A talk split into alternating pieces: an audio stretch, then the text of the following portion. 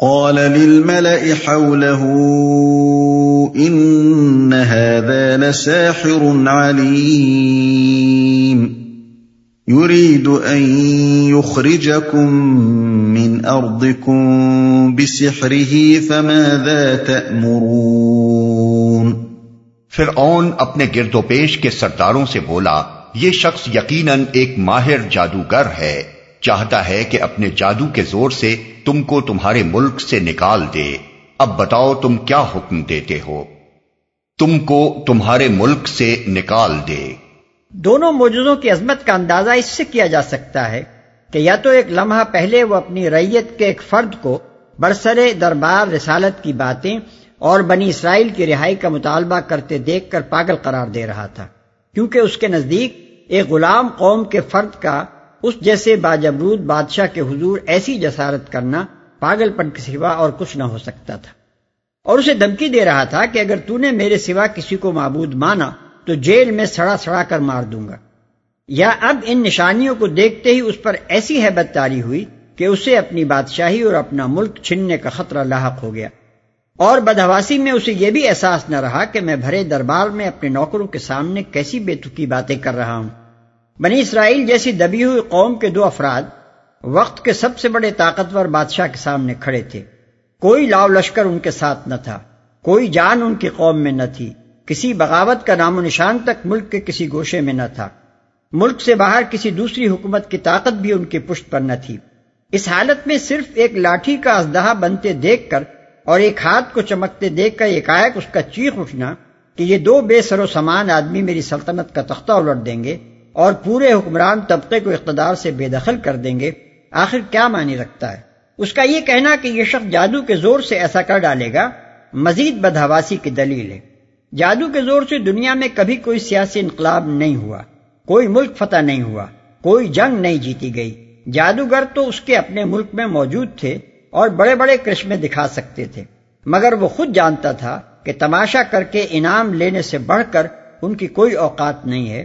سلطنت تو کجا وہ بیچارے تو سلطنت کے کسی پولیس کانسٹیبل کو بھی چیلنج کرنے کی ہمت نہ کر سکتے تھے۔ تم کیا حکم دیتے ہو؟ یہ فقرہ فرعون کی مزید بدہواسی کو ظاہر کرتا ہے۔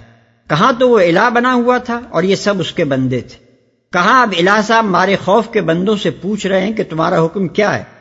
دوسرے الفاظ میں گویا وہ یہ کہہ رہا تھا کہ میری عقل تو اب کچھ کام نہیں کرتی تم بتاؤ کہ اس خطرے کا مقابلہ میں کیسے کروں؟ قالوا ارجه واخاه وابعث في المدائن حاشرين. ياتوك بكل سحار عليم. انہوں نے کہا، اسے اور اس کے بھائی کو روک لیجیے اور شہروں میں ہرکارے بھیج دیجیے کہ ہر سیانے جادوگر کو آپ کے پاس لے آئیں۔ فجمع السحرة لميقات يوم معلوم وقيل للناس هل أنتم مجتمعون لعلنا نتبع السحرة إن كانوا هم الغالبين. چنانچہ ایک روز مقرر وقت پر جادوگر اکٹھے کر لیے گئے۔ اور لوگوں سے کہا گیا، تم اجتماع میں چلو گے، شاید کہ ہم جادوگروں کے دین ہی پر رہ جائیں اگر وہ غالب رہے۔ مقرر وقت پر۔ سورتحا میں گزر چکا ہے کہ اس مقابلے کے لیے قبطیوں کی قومی عید کا دن یعنی یوم الزینہ، مقرر کیا گیا تھا۔ تاکہ ملک کے گوشے گوشے سے میلوں ٹھیلوں کی خاطر آنے والے سب لوگ یہ عظیم الشان دنگل دیکھنے کے لیے جمع ہو جائیں۔ اور اس کے لیے وقت بھی دن چڑھے کا طے ہوا تھا تاکہ روز روشن میں سب کی آنکھوں کے سامنے فریقین کی طاقت کا مظاہرہ ہو اور روشنی کی کمی کے باعث کوئی شک و شبہ پیدا ہونے کی گنجائش نہ رہے۔ تم اجتماع میں چلو گے۔ یعنی صرف اعلان و اشتہار ہی پر اکتفا نہیں کیا گیا بلکہ آدمی اس غرض کے لیے چھوڑے گئے کہ لوگوں کو اکسا اکسا کر یہ مقابلہ دیکھنے کے لیے لائیں۔ اس سے معلوم ہوتا ہے کہ بڑے دربار میں جو موزاد حضرت موسا علیہ السلام نے دکھائے تھے ان کی خبر عام لوگوں میں پھیل چکی تھی اور پھر اون کو یہ اندیشہ ہو گیا تھا کہ اس سے ملک کے باشندے متاثر ہوتے چلے جا رہے ہیں۔ اس لیے اس نے چاہا کہ زیادہ سے زیادہ لوگ جمع ہوں اور خود دیکھ لیں کہ لاٹھی کا سام بن جانا کوئی بڑی بات نہیں ہے۔ ہمارے ملک کا ہر جادوگر یہ کمال دکھا سکتا ہے۔ اگر وہ غالب رہے۔ یہ فقرہ اس خیال کی تصدیق کرتا ہے کہ جن حاضرین دربار نے حضرت موسا علیہ السلام کا معجزہ دیکھا تھا اور باہر جن لوگوں تک اس کی معتبر خبریں پہنچی تھی، ان کے عقیدے اپنے دین آبائی پر سے متزلزل ہوئے جا رہے تھے۔ اور اب ان کے دین کا دار مدار بس اس پر رہ گیا تھا کہ کسی طرح جادوگر بھی وہ کام کر دکھائیں جو موسا علیہ السلام نے کیا ہے۔ فرعون اور اس کے عیان سلطنت اسے خود ایک فیصلہ کن مقابلہ سمجھ رہے تھے۔ ان کے اپنے بھیجے ہوئے آدمی عوام الناس کے ذہن میں یہ بات بٹھاتے پھرتے تھے کہ اگر جادوگر کامیاب ہو گئے تو ہم موسا کے دین میں جانے سے بچ جائیں گے ورنہ ہمارے دین و ایمان کی خیر نہیں ہے۔ فلما جاء السحرة قالوا لفرعون أئن لنا لأجرا إن كنا نحن الغالبين۔ جب جادوگر میدان میں آئے تو انہوں نے فرعون سے کہا ہمیں انعام تو ملے گا اگر ہم غالب رہے۔ یہ تھے وہ حامیان دین مشرقین جو موسا علیہ السلام کے حملے سے اپنے دین کو بچانے کے لیے اس فیصلہ کن مقابلے کے وقت ان پاکیزہ جذبات کے ساتھ آئے تھے کہ ہم نے پالا مار لیا تو سرکار سے کچھ انعام مل جائے گا۔ قال نعم وإنكم إذا لمن المقربين۔ اس نے کہا ہاں اور تم تو اس وقت مقربین میں شامل ہو جاؤ گے۔ اور یہ تھا وہ بڑے سے بڑا اجر جو ان خادمان دین و ملت کو بادشاہ وقت کے ہاں سے مل سکتا تھا۔ یعنی روپیہ پیسہ ہی نہیں ملے گا، دربار میں کرسی بھی نصیب ہو جائے گی۔ اس طرح فرعون اور اس کے ساحروں نے پہلے ہی مرحلے پر نبی اور جادوگر کا عظیم اخلاقی فرق خود کھول کر رکھ دیا۔ ایک طرف وہ حوصلہ تھا کہ بنی اسرائیل جیسی پسی ہوئی قوم کا ایک فرد دس سال تک قتل کے الزام میں روپوش رہنے کے بعد فرعون کے دربار میں درانہ آ کھڑا ہوتا ہے۔ اور دھڑلے کے ساتھ کہتا ہے کہ میں اللہ رب العالمین کا بھیجا ہوا ہوں۔ بنی اسرائیل کو میرے حوالے کر۔ فرعون سے دو بدو بحث کرنے میں وہ ادنا سی جھجک بھی محسوس نہیں کرتا۔ اس کی دھمکیوں کو وہ پرے کاہ کے برابر بھی وقت نہیں دیتا۔ دوسری طرف یہ کم حوصلگی ہے کہ اسی فرعون کے ہاں باپ دادا کے دین کو بچانے کی خدمت پر بلائے جا رہے ہیں۔ پھر بھی ہاتھ جوڑ کر کہتے ہیں کہ سرکار کچھ انعام تو مل جائے گا نا؟ اور جواب میں یہ سن کر پھولے نہیں سماتے کہ پیسہ بھی ملے گا اور قرب شاہی سے بھی سرفراز کیے جائیں گے۔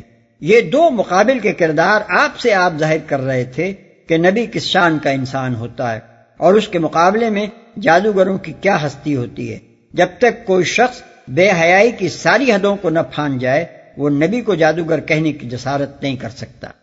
قال لهم موسى ألقوا ما أنتم ملقون۔ موسا نے کہا پھینکو جو تمہیں پھینکنا ہے۔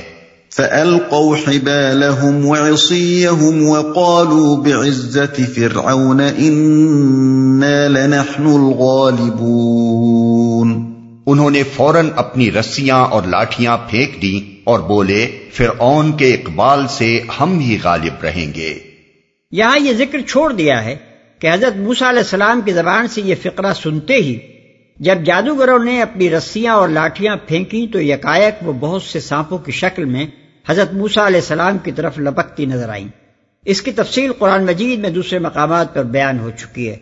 سورہ عراف میں ہے، فلما القو الناس واسترهبوهم وجاءوا بسحر عظیم یعنی جب انہوں نے اپنے انچر پھینکے تو لوگوں کی آنکھوں کو مسحور کر دیا۔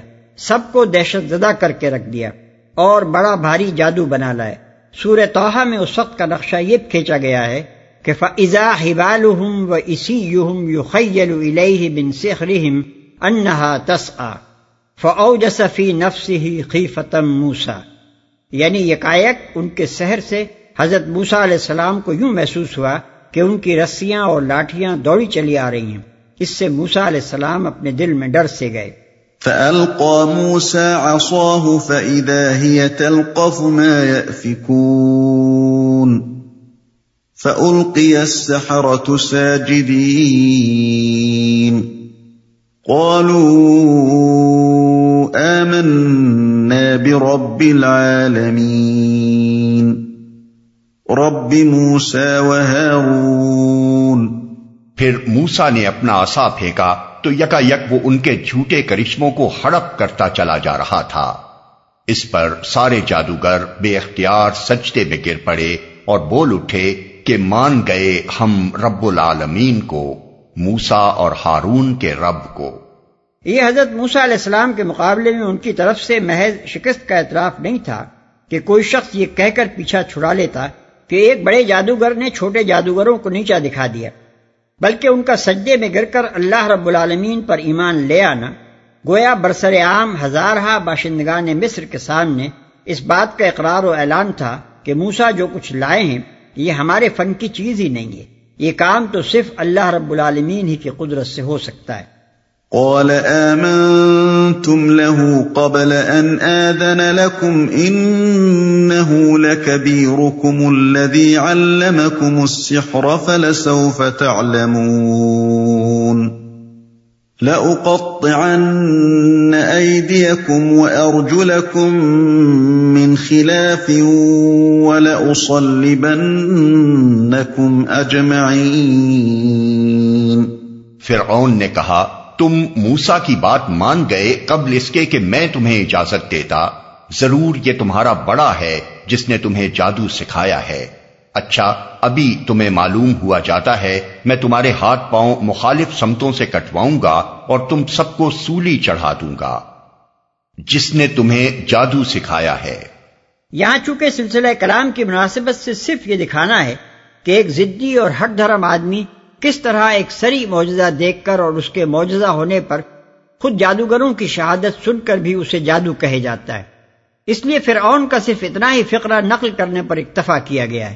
لیکن سورہ آراف میں تفصیل کے ساتھ یہ بتایا گیا ہے کہ فرعون نے بازی ہرتی دیکھ کر فوراً ہی ایک سیاسی سازش کا افسانہ گھڑ لیا۔ اس نے کہا، ان لمکرم مکر تمہ فل مدینہ تل تخری جو منہا اہلہا یعنی ایک سازش ہے جو تم لوگوں نے مل کر اس دارالسلطنت میں تیار کی ہے تاکہ اس کے مالکوں کو اقتدار سے بے دخل کر دو۔ اس طرح فرعون نے عوام الناس کو یہ یقین دلانے کی کوشش کی کہ جادوگروں کا یہ ایمان معجزے کی وجہ سے نہیں ہے، بلکہ محض ملی بھگت ہے۔ یہاں آنے سے پہلے ان کے اور موسا کے درمیان معاملہ طے ہو گیا تھا کہ یوں وہ موسا کے مقابلے میں آ کر شکست کھائیں گے اور نتیجے میں جو سیاسی انقلاب ہوگا، اس کے مزے وہ اور یہ مل کر لوٹیں گے۔ تم سب کو سولی چڑھا دوں گا۔